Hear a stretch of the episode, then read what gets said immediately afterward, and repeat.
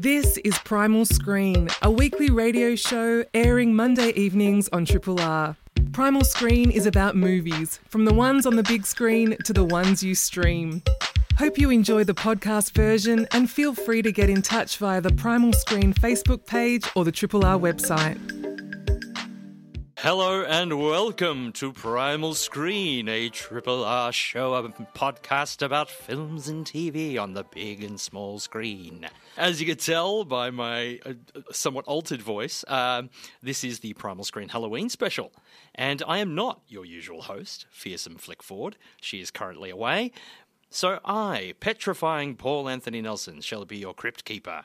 And here, broadcasting alongside me in the haunted Triple R studios, are the director of 30 Miles to Nowhere, now available to stream on Amazon Prime Video, Creepy Caitlin Koller. Oh, thank you. I can also go by Caitlin Killer if you prefer. Yes, Caitlin Killer. and actor, nomin- uh, AACTA award nominated screenwriter, director, musician, and lecturer, Abominable Adam Spellacy. Hello. No, I did. I, I, I thought when you said actor, it's the stupidest acronym ever because I thought you were introducing me as an actor. I thought, hang on, I'm not an actor. I try to say it actor because it's like Ah. I refuse to let actors dominate the conversation when it comes to local award shows. Um, I did pronounce your name correctly, didn't I, Spellacy? It'll do. It'll do? Yeah, yeah, no, you're right. Yep. You're dead, dead right. Ex- excellent. As it's the most wonderful time of the year, we've decided to celebrate All Hallows Eve by shining our jack o' lantern upon the haunted earth of folk horror, digging into exactly what folk horror is before unearthing a triple feature of folk horror delights from three different continents that you can program in your own home. We'll head to Italy for Brunello Rondi's The Demon from 1963, which finds a lonely, disturbed young woman persecuted by her entire village who thinks she's a witch, or worse, a vessel for Satan. Then we'll head to America for Avery Crounse's Eyes of Fire from 1983, which sees a ragtag group of white settlers led by a wayward priest who get more than what they bargained for when they trespass onto haunted land. And we'll end up right here in Australia suburban Sydney to be exact, with Ian Coughlan's Alison's Birthday from 1981, where a young woman finds herself lured back to her family home for a very unusual 19th birthday celebration. Also, as you listen to us chatting about these films, please feel free to hit us up on our social media channels and leave a comment. Just search for Primal Screen on Facebook, Instagram, and Twitter. So, this is the second Primal Screen episode that I'm aware of that has been inspired by a, a film documentary. Uh, sometime last year, we had a focus on female-directed films, uh, in uh, featured in Mark Cousins' sprawling documentary "Women Make Film." And tonight's show is inspired by, for mine, the very best film documentary of the last five, maybe ten years uh, Woodlands Dark and Deep, a history of folk horror, directed by film programmer, critic, and historian Kier-La Janisse. Uh, all of the films we'll discuss tonight were featured in that documentary, which you can watch for yourself um, on the horror streaming service Shudder. Um, and it's an incredible deep dive into this peculiar, wide ranging subgenre of film. But if you're out there listening to this and not watching a three hour doco, wondering what the blazes folk horror is, Adam, as someone who has studied and written extensively upon this subject, you've contributed a chapter to on Australian folk horror to the upcoming Routledge Companion to Folk Horror, due out next year. If you could sum up, sum it up in 30 seconds or less, that'd be great. I don't know about that. Um, it's it's an interesting genre, folk horror. It's kind of like. Uh, I mean, there are there are various definitions of it. There's an argument that everything is folk horror, and I think it's sometimes it's in the eye of the beholder whether a film is folk horror or not. I, I, I mean, I think Withnail and I is a folk horror film. Fascinating. Yeah. Um, I, I can totally see that. But it, but it's I think it's often this idea of the, a clash between the old and the new, like ancient stuff and modernity. Uh, there's you know the whiff of the supernatural in there. Uh, landscape has got a lot to do with it, which could describe a great many films. You know, um, but the best uh, the best one of the best definitions um, I've heard of folk horror is uh, from my, a friend of mine, David Southwell who's an English writer, and he said it's folk horror is an active infection of time and place, and it's this sort of refusal to use folklore as like tinsel for a story. It's like it, it's got to be like integral infrastructure underpinning the stories. I think it's you know things that deal with folkloric stuff, the kind of effect of land, the, the way landscape can infect uh, can affect uh, the people living there, and um, and yeah, some sort of collision between old belief systems and new belief systems, often a violent clash between those two things. Um, and I mean, that, that describes a great many films. That's my definition. Anyway. I like that. Caitlin, do you have one? You Um, no, pretty much the same, but usually something to do with religion, either rejecting or, you know, embracing religion of whatever kind and variety, depending on the country of origin. Yeah, there's also something about you know, they, as we said, they, there's isolation is a big thing in these films. Yes. Religion, rural environments, the power of nature. There's also these themes of, as well as old and new religions, disturbed land and displaced peoples. And there's a, there was a Native American uh, commentator in that uh, documentary that said basically uh, like everything like everything is folk horror in terms of like in America because of the land has been you know colonized and resettled and all the you know all the stuff that's coming up from there is you know this sort of um, resistance you know this uh, this kind of bubbling up revenge and that's Yeah. very true here as well. Mm, exactly Yeah, it's a wide genre, just like horror is a wide genre. It's like Adam said in the Eye of the Beholder. What is a horror film? What is a folk horror film? It's up to interpretation, I think. What I love about it particularly is it's it's sort of it's this. It's been described as kind of more of an atmosphere, or not even a genre, like a mode or a, a tone, a, A tonal- vibe, to- as the kids It's the vibe, yeah, Yeah, and big it and it kind of the way it kind of smuggles itself into other genres and and pulls the rug out from under them very gently. I mean, if you think about a film like you know the the um, you know the, the sort of towering monolith that is the Wicker Man Mm. the first time you ever see that, it, it looks like a missing persons police procedural until you know um, crackle, crackle, crackle at the end. Um, Till things- Spoilers, jeez. until things get truly unhinged. Now, from what I've heard, folk horror is a relatively recent term. Um, apparently, first coined in a 1970 documentary by an interviewer uh, or a reviewer discussing the making of director Piers Haggard's Blood on Satan's Claw, um, which is a key work of the subgenre. Um, Haggard would bring up the term when talking about the film in the mid 2000s, and actor writer Mark Gatiss um, would popularise the term in his terrific 2010 documentary series, A History of Horror, which contended that three films, um, particularly from a British perspective, Witchfinder General uh, from director Michael Reeves, The Wicker Man from Robin Hardy, and um, uh, Blood on Satan's Claw, were the foundational texts of the the British side of, of folk horror. Um, and then it sort of exploded into the UK in the 70s. Like there were tons of British horror films, but particularly for television. yeah, a lot of TV. A lot of TV. Um, uh, uh, there's things like uh, the incredible Robin Redbreast, um, which is a recent discovery for me. That's um, that's my favourite folk horror film. isn't it great? It's amazing. It's So- like a it's like a feminist Wicker Man three years before the Wicker Man. Yeah, film. and and for mine better. Um, I yeah, I think it's I think it's absolutely not as many fun chilling. songs. Not as many fun songs Yeah, to sing along. yeah. See, I think the songs. Are the. I think Wicker Man could have had a few less fun songs. Well, maybe No, they can maybe they can get rid of all the maybe they can get rid of all the songs in the TV uh, series they're doing of the Wicker Man. no, why? Why do we need this? Um, but films like Alan Clarke's Penda's Fen, which was quite a bit of whiplash, seeing I'd just seen Scum about uh, a couple of months earlier, and to go from directing Scum directing Penda's Fen, you're like, wow, how's this the same person? Uh, quite a, f- but also quite a few of the Ghost Stories for Christmas yeah. which is a series I've been, um, my partner and I have been watching over the last few Christmases. Um, and the folk horror themes, um, those are mainly adapted from the works of M.R. James. And they're kind of sowing the terror of what lies beneath rural English, English countrysides. yeah, cursed objects that sort of follow, you know, the, the people that disturb them and carry carry the power of the land within them. Exactly, yeah, that had literally buried the, these displaced objects, um, and and even finding their way into British uh, British children's TV. Uh, there were you know, folk themes running throughout uh, uh, them as well. Um, but as as we've said before, and mentioning Australia as well, virtually any country with ancient religious traditions or displaced Indigenous people assaulted by colonialism has a healthy cinematic and literary tradition of, of forms of, of folk horror, whether they called it that or not.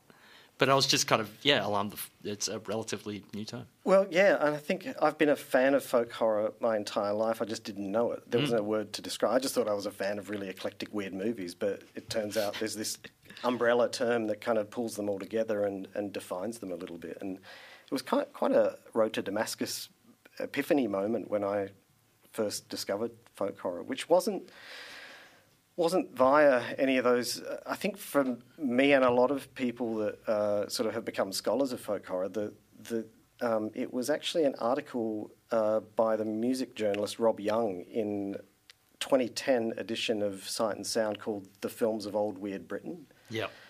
And Is it- that weird spelt W Y? No, no, just W E I R D. Yeah, yeah. And it was without using the term folk horror. He's kind of describing this undercurrent in a lot of British films of, uh, you know, it's quite they're quite disparate. But and I think me and a whole lot of other people just sort of went, huh. And I think then the hunt was sort of on to to kind of define it in some way. But Yeah. if you can find that article, it's really interesting. Doesn't mention folk horror at all, but it, he's just talking about folk horror. Yeah, yeah, it's all about folk horror. What's your experience with this uh, subgenre? Um, I think I got into it mostly from Ben Wheatley's Kill List, which was one of my first films that really, I think, got me hooked on folk horror. Uh, It's a movie that really takes a turn halfway through, and if you haven't seen it, I'm trying not to spoil it. yeah, boy, howdy does it. But um, I, I'm a really big fan of those movies that kind of pull the rug out from under you in terms of changing genre halfway through, like From Dusk Till Dawn. Yes, one of my favorites. yeah, kill list, things like that. So um, I think that, yeah, setting up that thriller aspect and then swapping it for folk horror was really um, opened my eyes to the genre, definitely. Yeah, yeah, because I guess it's all that. It's, it's a community, isn't it? It's a yeah. it- It's and he dipped into folk horror a few times, like A Field in England, which is a very strange movie, um, and uh, In the Earth, which I've not Yeah. seen, uh, which he was his COVID movie. And potentially you could say Sightseers in a Oh, way. absolutely. Yeah, absolutely. Absolutely Sightseers, could, yeah. Yeah, he's he's been mining that vein pretty. And you, could- pretty you could also say high rise because there's this other kind of tributary of folk horror, which is kind of urban weird, which is the idea of uh, non-rural folk horror, where it's folk horrors that folk horror that's based in the city and sort of looking at the you know degeneration of of uh, civilization Mm-hmm. or, or the buried layers of history that lie underneath any any city. particularly a city, city that's tried to build over them Yeah. and bury them as something, uh, yeah, uh, uh, wanting to wanting to rise. Um, awesome. So hopefully that's cleared it up a little for you, listeners. Uh, I know my, my, my partner and I were very confused, like watching some of this. Like, exactly, if all of these are folk horror, then everything. It was like the Incredibles argument, you know. Yeah, every, everything is folk horror. Yeah, if ever, every, everyone is special, no one is. Um, so now, listeners, please join us uh, for our first film of the evening. Io ti odio. Tanto meglio. Tu non sei nulla! Non vali nulla! Non vuoi nulla! Lo so, ma ho la forza della croce per tormentarti. Non ti lascerò. Vattene! Vattene! The power of Christ compels you. the Demon, or Il Demonio, from 1963, was the second feature film directed by Brunello Rondi, who was a frequent screenwriting collaborator with Federico Fellini. Uh, in a rural Italian village from the early 1960s that may as well be the early 1900s, Purificata, played by Daliah Lavi, is a lonely, sexually uninhibited young woman obsessed with Antonio, uh, played by Frank Wolff, who presumably had an affair with Purificata but is now engaged to be married to another woman. We meet her placing a curse on him, and as, conti- as she continues to loudly curse and vent her frustrations, her small minded, deeply religious village regard her as a harlot at best, a menace at worst. So she's sent to the local religious leaders, who are no help at all and seem to just, well, kind of feel her up. Um, when Purificata starts hearing voices and having visions, things get very precarious for her indeed. Caitlin, as a woman who often communes with the Dark Lord Satan, how did you find this horror tinged examination of a woman in trouble? I mean, only on weekends for a little bit. Um, I found it great. I thought that it was, compared to the other two movies for tonight, it's really interesting that you can see Il Demonio as a movie that is either very magical or not magical at all.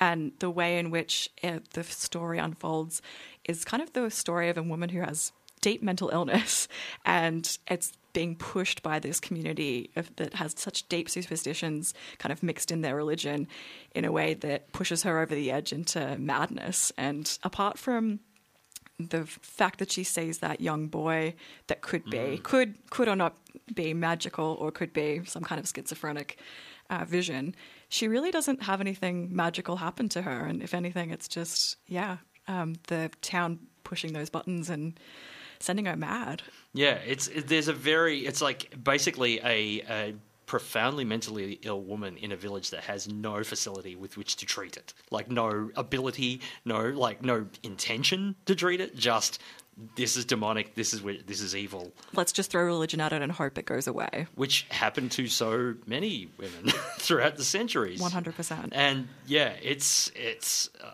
yeah, you're absolutely right. Um, Adam, It, it sort of feels like she's kind of at the end of her tether when the film begins, though. I mean, I don't know that she's profoundly mentally ill. I don't know whether it's the. I feel like the film is a really interesting thing about the power of belief to influence human behaviour, whether that's religion or superstition. It's also very kind of critique of patriarchy. But what I loved about it was kind of like a neo-realist folk horror Yes. film. It looked like an early Pasolini film, like The Gospel According to Saint Matthew. Absolutely. something. And in my notes, I have like The Exorcist directed by Vittorio De Sica. Yeah, Literally. That's, that's great. Um, and, you know, I mean, Brunello Rondi has serious form as a screenwriter. He Yeah. wrote Eight and a Half and, you know, La Dolce Vita and La Strada and all the big Fellini films. But um, I, I liked the fact that, yeah, like you were saying, Caitlin, it's not really, there's nothing supernatural going on necessarily. It's sort of a, a, an example of folk horror where the horror comes from human sources. Yes. Where it's the folk who provide the horror. And that that was very much what I liked about it. That it, it, it was just, you know, a film about superstition and Christianity as a force to repress women. You Yeah. know, like and, and a force to repress female desire as being like a sickness. I think that was the Hmm. thing that she was sickest of.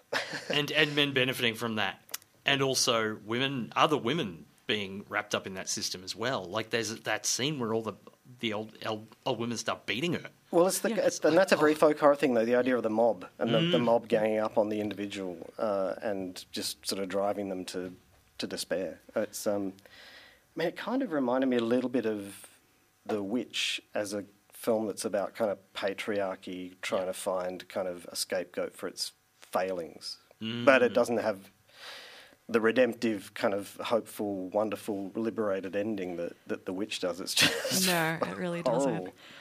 But I mean, it's a powerhouse performance by Daliah. It, she's so incredible, and she puts her whole heart and soul into it. I, I think that she really loses herself, and Yeah. the fact that she was a dancer as well, like a ballerina, you can tell from. I mean, that backbend spider walk that was I think a it's decade a earlier than Hurricane uh, Billy Friedkin might yeah, have seen might that. have seen that. Um, yeah, it's it's hypnotizing. Oh, Honestly, yeah, I, you're right. It's it's like Isabelle Adjani in I possession was- level. That's that's what it reminded me of in, Yeah. in places. Just that really sustained kind of mania. Mm-hmm. Um, you know, um, incredible, incredible. Yeah, stunning performance. Like, yeah, for someone I, I, I wasn't familiar with her work, I was just like you, Caitlin. I was just floored by it. She's a Vogue model and a pop star, and Yeah, she had a crazy massive. She did career. all sorts of things. yeah, spoke multiple languages. Just a very talented individual. yeah, could do it while walking like a s- you know backward like a spider. um, it's it, it, the other filmmaker I was re- re- like thought of here was Lars von Trier. Like, there's almost a Oh, yeah. Lars von Trier sense as well. Like, there's I think it has this real sense of empathy towards. Um, towards its uh, purificata, um, even has, but but it also doesn't shy away from the reality of this village is putting her through hell. Yeah. and it sort of was almost like that kind of Golden Heart trilogy sort of Yeah. um, story. And and as you say, the the horror really comes from that suffocatingly patriarchal village. And yeah, like the, when they send it to Uncle Giuseppe, and he just sort of puts his hands down the top, and it's like, what the hell is yeah. this? I mean, it was really interesting. I thought, I mean, until there's a scene, there's a moment right at the beginning of it where uh, she goes to the church, and until that priest turns around and he's got like modern bifocals on, you feel like the film is set like 200 years ago. Yes. It's kind of like this idea that this, these traditions and these superstitions and this history is just eternal. It's been th- th- this this village has not evolved No. uh, at all. I was stunned by that too. Those guys in sunglasses, This guy looks like they've Yeah. walked off a Pasolini set, you know. and it's like, oh wait a minute, oh this is modern day, and Yeah. it's quite jarring. Um, yeah, it's um, and as you say, she was just uh, da- uh, Daliah Lavi was just twenty at the time. Wow. When she, uh, w- w- which is an incredibly sophisticated um, performance. Um, yeah, I, I also found the the cinematography by uh, Carlo Bellero, who I've not really. I, I looked him up, and there's there's not too many huge works um, that he's done, which is crazy because the cinematography in this is stunning. Beautiful. Beautiful. Yeah. And I don't know, you know, like uh, it surprises me. This is the highest profile film he ever seemed to work on because this is world class stuff, and maybe Severin's beautiful Blu-ray is doing a lot of the heavy lifting there. but it's yeah, it looks stunning. Um, yeah, but no, I was really floored by this. Yeah, I really particularly liked the scene um, when they had the ritual with all of the um, old branches that they were taking to the main town square, and just all of those people just with the like truly haggard faces. It just felt so real and so frightening to be purificated. Yeah, Yeah, among that, um, and is it the burn the air? yeah, burn the air. Yeah, and she, yeah, she's and particularly her being so strikingly beautiful as well compared to everyone else in this village. I mean, really the, sets her the, apart. the environment's really rocky. It's this sort of rocky, harsh, kind of dry environment. All these dried, cracked faces. Yeah, it's such a such an amazing contrast. Um, I, I've, I've got to admit to being absolutely baffled as to why she was obsessed with Antonio. I'm like, come on, you can do so much better than this. Just get out of this village. He's a knob. Believe me, the world is an open door. get some help. Get a nice Honey, therapist. come on. Yeah, honey, come on. Get a nice therapist. Get out of the village. Move to- yeah. Um, any any other thoughts on the on the demon? No, it was really great uh, just being given this homework though, because I've I've had that uh, All the Haunts Be Ours, Yes. the companion sort of box set uh, to Kier-La Janisse's um, doco, and um, so it's such a it'd choke a horse. Like the thing is Yes. massive, and I've just been sort of gradually working my way through it. So it's good to sort of like go, all right, I'm going to tick off a few of these. It was it's great. Yeah, loved hit, it. Hit a bunch of them. Um, yeah, and this has been an absolute um, uh, treat to, to wander through some of this stuff.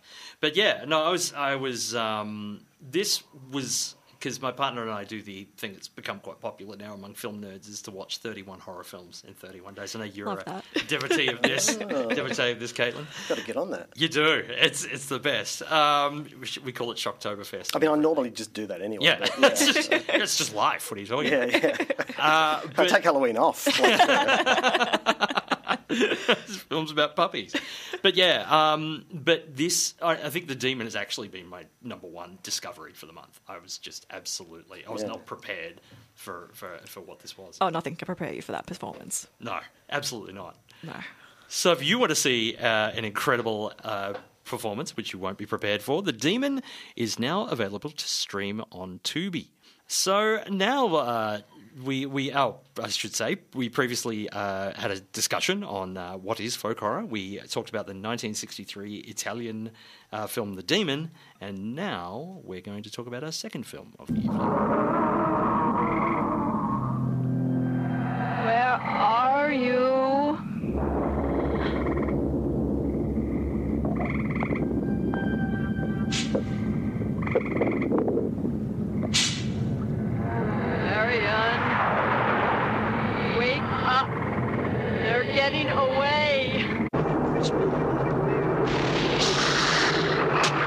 Eyes of Fire from 1983 was the debut feature film by director Avery Crounse.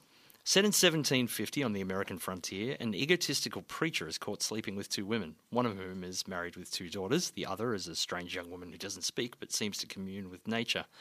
Uh, he is almost executed for it, but when his life is spared under strange circumstances, he, the women, the daughters, and the preacher's more ardent followers are ejected from their township. When the man's husband, uh, when the woman's husband, I should say, uh, a trapper fluent in many tribal languages, returns from another of his lengthy times away to find his wife and daughters gone, he follows them, finding them, for all intents and purposes, paddling up shit creek without a paddle, being hunted by Native American Shawnee tribes defending their land.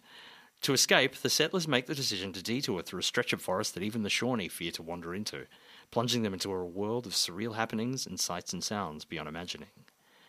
Adam, did this doomed trip upriver by a bunch of clueless white people have you seeing the forest for the trees?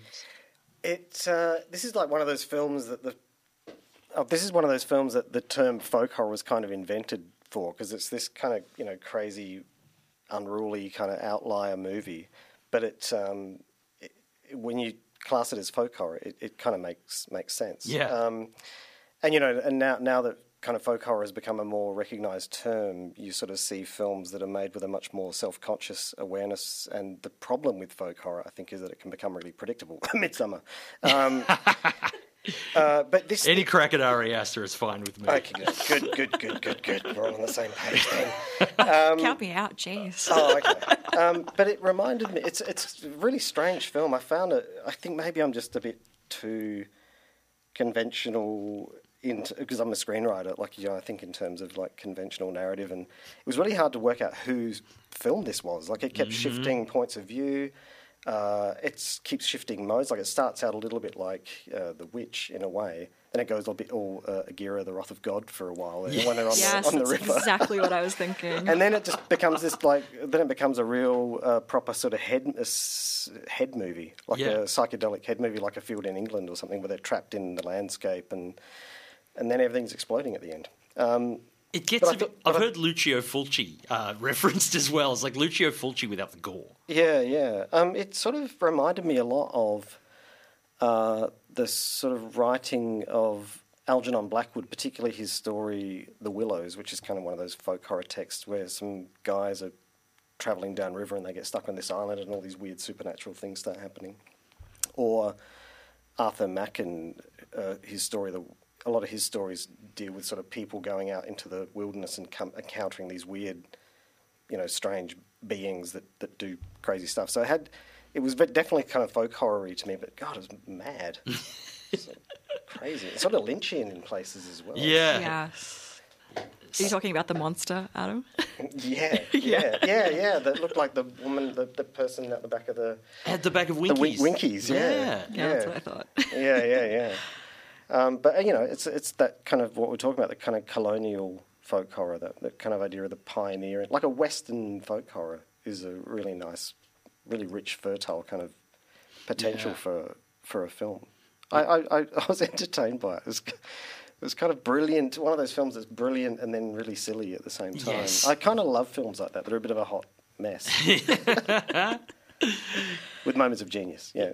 Yeah. I, I felt like um, the parts where they're in the fort that they find, like the housing, it kind of felt like a zombie movie almost because there were mm. it was like an outside force that's coming for them. They've got lots of internal conflicts, politics going on, and it's not just that outside force that's the ominous. It's the when are they going to split up? So it goes, goes all Dawn of the Dead for a minute. Right? Yeah, yeah. And Yeah. they're like Yeah. recreating a little society in there as well. They've assigned Exactly. roles of who's yeah. Yeah, and it's those internal politics that are tearing the group apart just as much as the outside forces that are, might be magical, mysterious, folk horror that are coming for them. So I liked it from that point of view. I also love the mud, mud people Yes. and the the faces in the trees really gets me. It reminds me of like the Guardian, like Friedkin's The Guardian. Mm. I, the- I Yeah, did get a yeah, druid vibe from this film, and whether all I know about druids is from Willie Friedkin's The the Guardian or not, I don't know. But I like druids, trees. It's all connected. It's like yeah, it sort of felt like that, but didn't doesn't, doesn't really acknowledge that. Like it tries to almost tie it into. Because it's interesting, they keep saying like the guy that's a Mason, the guy that's sort of leading them, is sort of saying that they're no, they're not, they're not what they call Indians, you know, quote hmm. unquote. Like, you know, they're not Native Americans. They're not, like, he doesn't know what these people are, which is interesting. And the film kind of keeps it very vague. And even the Native Americans know not to Yeah. go there, so don't go there. yeah, with all of the feathers that they have around that area, which also almost gave me like Texas Chainsaw Massacre vibes of like a stay away. This is an evil place. And it's also a bit Blair Witch, isn't it? It's like it's yeah. There's so much going on. It's a really tasty. It's a meal of a film. Oh yeah, and even the um, scything point where it rem- kind of references blood on Satan's claw with the corpse that's in the earth that's dug up. Like, Yes, yeah. It's it's funny. It's uh, I think because I was a lot like you, Adam. I found this baffling. Um, like I I loved some of the visual touches of it, and like you say, Kate, Caitlin, the faces in the trees and that weird, you know, uh, winkies looking thing with the light up eyes and the cat face and all this sort of thing. Like, uh, and um, so like there's one of the uh, the beast, kind of the main monster that's under the ground. Looks like it stepped out of Legend or something, you know. And it's got this great sort of look, but the characters are it's, it's hard to kind of hang your hat on anybody, and it's kind of it's very messy. Now it should be said that this Eyes of Fire is a severely cut film. Right. There is another version on the Blu-ray called Crying Blue Sky that's 30 minutes longer. Oh, So I don't. That's the thing. Did I enjoy the the film enough to go in and watch a thirty minute longer version? Oh, I definitely will. You definitely yeah, will. I, I definitely will as well. I think Well, it, it was funny if, if there's a longer version of it, but I found that it, it felt like they were like trying to make up for a lack of footage by repeating lots. Of, I found it got really repetitive. Extremely maybe that, repetitive. Maybe that's deliberate, but yeah, uh, that's. I wonder if it's more I just- repetitions of those shots. I just found like it was dream logic and just Yeah. reminding Yeah, you of the yeah. same thing over and over again, and it like lulled you into this sense of foreboding without having too strong a character arcs. And I got into that like 100%. Uh, yeah, totally. And I mean, you know, it's always good to just surrender to a, what a film is, not what you're expecting it um, to be. Yeah, I mean, as a as a avowed David Lynch fan, who finally kind of who always admired Lynch, but really found that the unlocking moment. I need to just let them wash over me, and then after that, it's like, oh, now I can tune into Lynchland, and it's great. Um, maybe I need to do some of that here. Sounds like you really dug the vibe.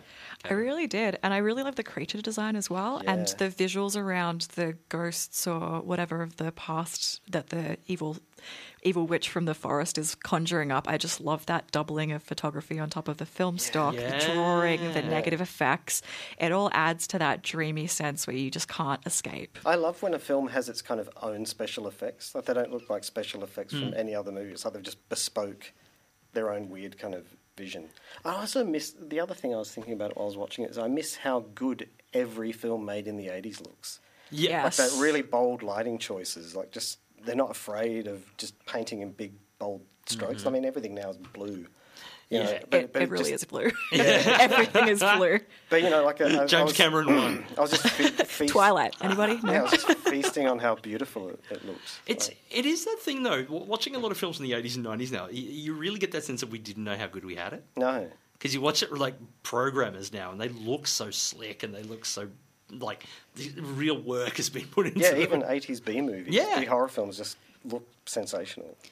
And I even think um, we kind of get hung up too much on like motivated lighting these days. Like there are just scenes in this that have like red And green. Yes. or Yeah, filters on one over it, and it's like, is that natural? Who cares? It looks, Looks beautiful. red blasting through doors. Where is that coming from? I don't know. Who cares? Probably the, the, the nether you know uh, netherworld or something. There's there's lots of yeah. There, there's also some very goofy effects in this too. Like, like things people exploding and things like that. It's, it's very kind of it is. It's a wild ride. I I would say I didn't really dig it myself, but I think it's. I am intrigued to see the longer version to see if it does make any more sense. But also, it is you, you, you're both absolutely right. The the visuals in this film are quite stunning. I think the other thing too is there is a the, a lot of the performances feel a little community theatre. Yeah. And I think that sort of brings it down a little bit too. I think I could probably go with it a lot more if the performances or the characters were more engaging. Then I'd be less into what does all this, what does all this mean. But the the makeup effects, like the actual craft here, and apparently this was a two and a half million dollar movie, which for a 1983 indie is quite decent. Yeah, wow. Definitely. Uh, I'm stunned to know where they got the money from, but um, but you really see it up on the screen here, and that's and that's one of the most impressive reasons to see this, and why I think I think if you're if you're down for something a little off the beaten track and a little weird, and want to you know maybe take an edible or something and let this wash Yeah, over I wish you. I'd been drunk or on something when I watched it. I feel like Yeah. this would might become your new favorite movie. I don't. With nature spirits and uh, tree creatures and Explosions, just Ex- for the hell of it. exploding a lot of people. explosions. yes. It's a wild ride. So, Eyes of Fire is now streaming on Shudder. You're listening to Primal Screen on Triple R with Adam Spellisy, Caitlin, Caitlin Koller, and myself, Paul Anthony Nelson. And just prior to our sponsor announcements, you heard Myrna's theme, uh, which is uh, music and lyrics by Ian Coughlan, um, the singer of which is mysteriously uncredited on the film and hasn't. Uh, the, not even the internet seems to know who it is. So if you have any leads on this, please let us know. Um, but that song opens the third film that we'll be reviewing in tonight's Focus on Focus. Who is it?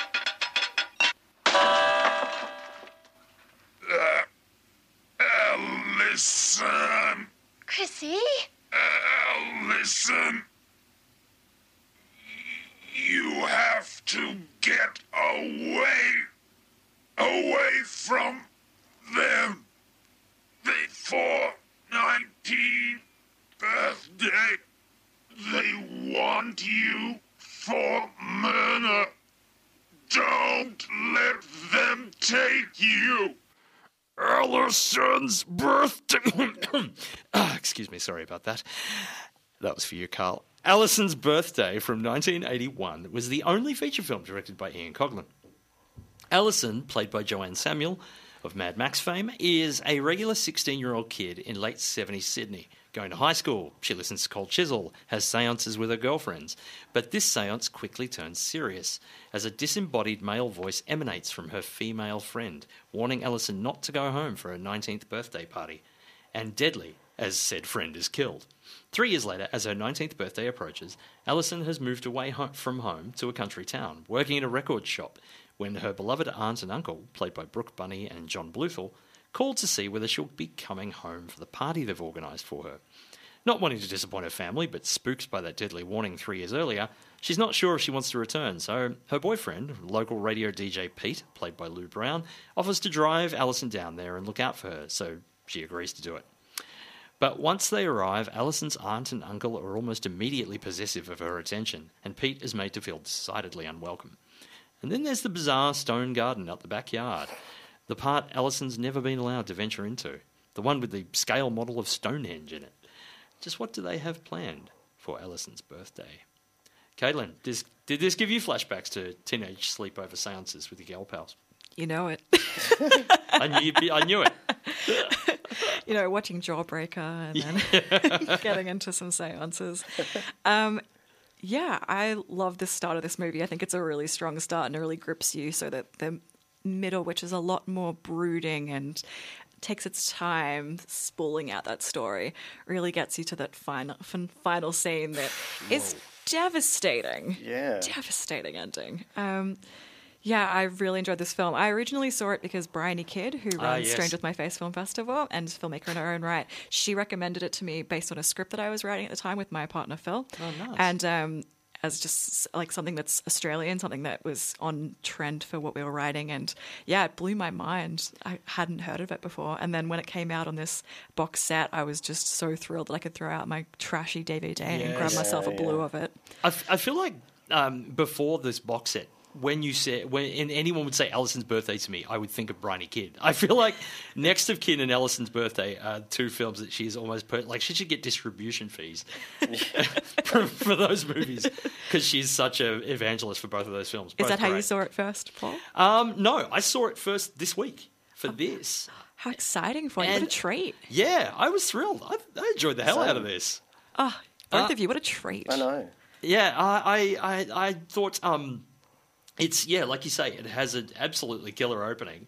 Um, It's a great pre-credit seance. It's a really good seance sequence. yes, Yeah. yeah, and it starts off very innocuous and almost kind of silly until it gets very much not, and you're you're very kind of unnerved by it. And then yeah, I, I like I liked the characters. I liked Allison. I liked I, I really liked Pete. Although he's, he's a lovely kind of you know foil and um, the uh, aunt and uncle were suitably creepy. Um, but yeah, as it, and it's sort of it's interesting. Channel Seven were one of the financiers, and it does seem. And apparently, it didn't have much of a cinema life here. It mainly screened on television. Like I think it might have premiered in, in cinemas and then um, quickly went to TV because it does have sort of like an early '80s kind of telly movie sort of feel to it almost. Um, And all the actors are kind of television actors Yeah. for the most part. Yeah. um, and there's a few recognisable faces in there as well as uh, Bluthal and Samuel and Bunney Brooke. There's Belinda Giblin and, and um, various others. Um, You know, you know who I was most excited by in this film is seeing Lisa Peers, who um, plays Sally, uh, Peter's, um, you know, ex occult. Yes, uh, yeah, yeah, yeah. Astrologer. friend, astrologer friend. Yeah. She was the played the title character in uh, this show that I'm obsessed with, the sci-fi show that the ABC made in 1976 called Andra. And it's one of those lost shows where it's just been completely erased. And she was the when she was 16, I think she was in that film, and I've, you only see the odd little uh, image of her. Right. Um, and there she was, and it was really exciting. Wow, she would have been coming off Andra, like for this. Yeah, yeah, yeah, yeah. not long after. Um, yeah, I yeah no, I just and like you, and it, I think it builds up its dread really well. There's lots of fun chase scenes in this movie. Definitely. There's one where he, he tries to pole vault over a fence That, with a, that with was one of the best. That's like that rivals the sort of stunts in Mad Max. Yes. to me. yeah. with a pitchfork. Sorry, I yeah, I had an absolute ball with this film, and yeah, as you say, when you get to the ending of it, the ending is a gut punch. It's yeah, it's it's it's it's a real hidden gem. This one. What did you think, Adam? I r- really, uh, I really liked it. It made me very nostalgic for Yes. the good old days of sort of chunky transistor radios and uh, death trap mini mokes and four-digit phone numbers dialed on a rotary phone. and bottles of clam. Because I can remember all that stuff. Yes, um, but same. you know, and, and then seeing like Bunney Brooke, who you know was the fixture on Number Ninety Six, and John Bluthal, who I mainly remember from Spike Milligan's sketch comedy show Q. Right. Uh, so For me, I- it's Home Sweet Home, where he Oh, played the. Italian guy, Okay. the Oh, yeah, immigrant. mine is Frank from The Vicar of Dibley. Ah, yeah, right. Of course, of course. But it's, I mean, it's it's great. It's got this kind of like suburban Australian Rosemary's Baby vibe. Yes. You know, it's got all, it's got the you know the quirky cultists, the complicit doctor, the um, you know giving you a secret potion dressed up as some nice dessert hot chocolate thing. Yeah, yeah. Um, Let's have some hot chocolate. yeah, and and I, I like how it sort of when she goes there, now don't go past the stone fence in the backyard, dear. And she goes out there, and there's this. I wouldn't say it's a sort of scale model of Stonehenge. It's almost life size. It's this massive feature, feature in the in the backyard. Um, but I like that idea of you know the, these sort of like colonists dragging their you know pagan occult customs with them to Australia in this innocuous just yeah Sydney beachside suburb. I, I I liked it a lot. Um, it's full of really weird like good. It really did build its kind of mood of paranoia really well. I was a bit I don't know uh, the way. Um, uh, Alison gets a bit sidelined in the middle of the film, and so, so it becomes the Peter show, and she becomes a bit of a damsel. That that was not that was what I think it differs from Rosemary's Baby, Mm. which really holds her perspective throughout, and you really feel what she's feeling all the time, the paranoia, and so it loses that. I think it loses a bit of whatever it's built Yeah. up. I think you're right. That, that was that would be my only real knock on the film: the Mm. fact that Alison gets very little to do in the last sort of half hour or so. Yeah, it's a good sort of satanic panic, you know, th- thing, uh, which you know was apparently a thing back in the seventies. Yeah, so you know, seventies through the eighties. You know, there- those heavy metal records. Um, yeah, so so you'd seen this a couple. So you've seen this a couple of times now. Yeah, I have. yeah. And um, yeah, like it, it, what is? It, I'm I'm curious to know what it, it's sort of like in terms of the sort of stuff you were writing. You were interested in. What was sort of the common?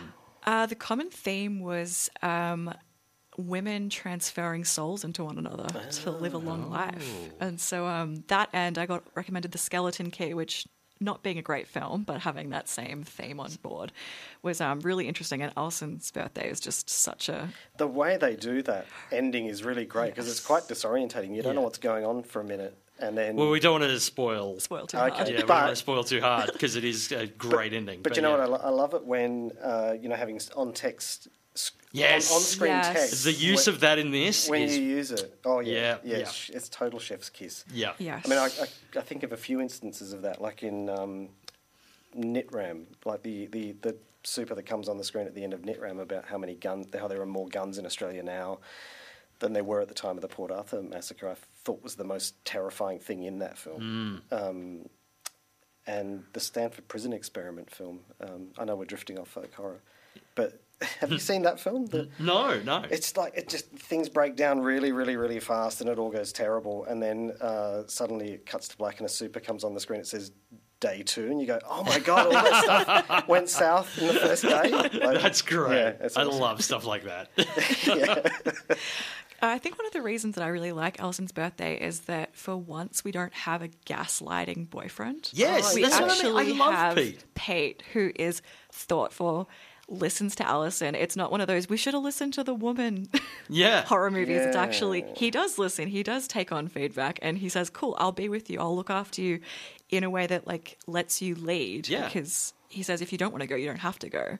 And she feels guilty, so she goes. But I, He's yeah. weirdly progressive, right? Like he's all like, yeah, like I'll come with you, and look out for you, but he's not going to like be overbearing. He's like, you go see if you will come. So should we do something tomorrow? I'm here if you want me. Right? Or and even like her telling him about the seance and he doesn't, you know, oh, did that really happen? Are you sure? Like Yeah, yeah. It's it's none of that questioning, like slowly nitpicking at a woman's narrative. Yeah. It's actually listening to and taking it on board. And she says, Oh, you know, you must think that I'm really weird afterwards. And he said, No, no, like, you know, I've kind of done a little bit of research in this area. Like I don't necessarily believe, but I believe you. Yeah. It's really rare beautiful. for folk folk horror. Folk horror is quite often uh, well, I think critiquing, but also depicting sexism. Like you look at a lot Mm. of like Nigel Kneale's television stuff, like the Yeah. Stone Tape and Robin Redbreasts and those sort of things. It is about you know gaslighting the, Yeah, the heroine. I mean, it's Even- critiquing Yeah. that stuff. Yeah. I mean, even now with men, which is Yeah, yeah, literally folk yeah. horror, women being gaslit the whole time by Yeah. a village of men or one man, depending on. Village of Rory Kinnears. uh, but but yeah, that, you're right. There is that. Yeah, because it's often commenting on that entire thing on, Mm. on patriarchal systems not listening to women or or or uh, being Or uh, believing them. believing them being deliberately obtuse in order to make them do what they want them to. Yeah, yeah. Um, yeah, and that's yeah. I was I can't tell you how impressed I was with Pete in this movie. I was like, this dude's rad. Yeah, I know a progressive dude from back then. and he's like just some you know country town radio kid, And but can, he's can from the pole city. vault with a pitchfork And can pole into, vault with a into the bargain. Yeah. And clearly he's got the ex who's into all this stuff, which Yeah. is why he's dialed into it. hey, he does research. He's he's Oh, yeah, driving he's- a death trap. He's all all man. what is that car? It's a mini, it's a mini moke. They- Is they- that, a, is that what a mini moke actually yeah, is? they were really prevalent in the seventies. But yeah, if you rolled over in one of them, you'd be dead. like, and he whips whips around in the thing as well. Like, he really, yeah, Yeah. that's some of those chase scenes. You're like, I don't know how that's not rolling, honestly.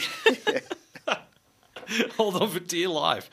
Uh, if you want to step in a time machine back to the uh, early 80s in Australia, Allison's birthday is now streaming on Amazon Prime Video and Shudder. On tonight's special Halloween horror spotlight on folk horror, we reviewed The Demon, now available to stream on Tubi, Eyes of Fire, now streaming on Shudder, and Allison's Birthday, now streaming on Amazon Prime Video and Shudder.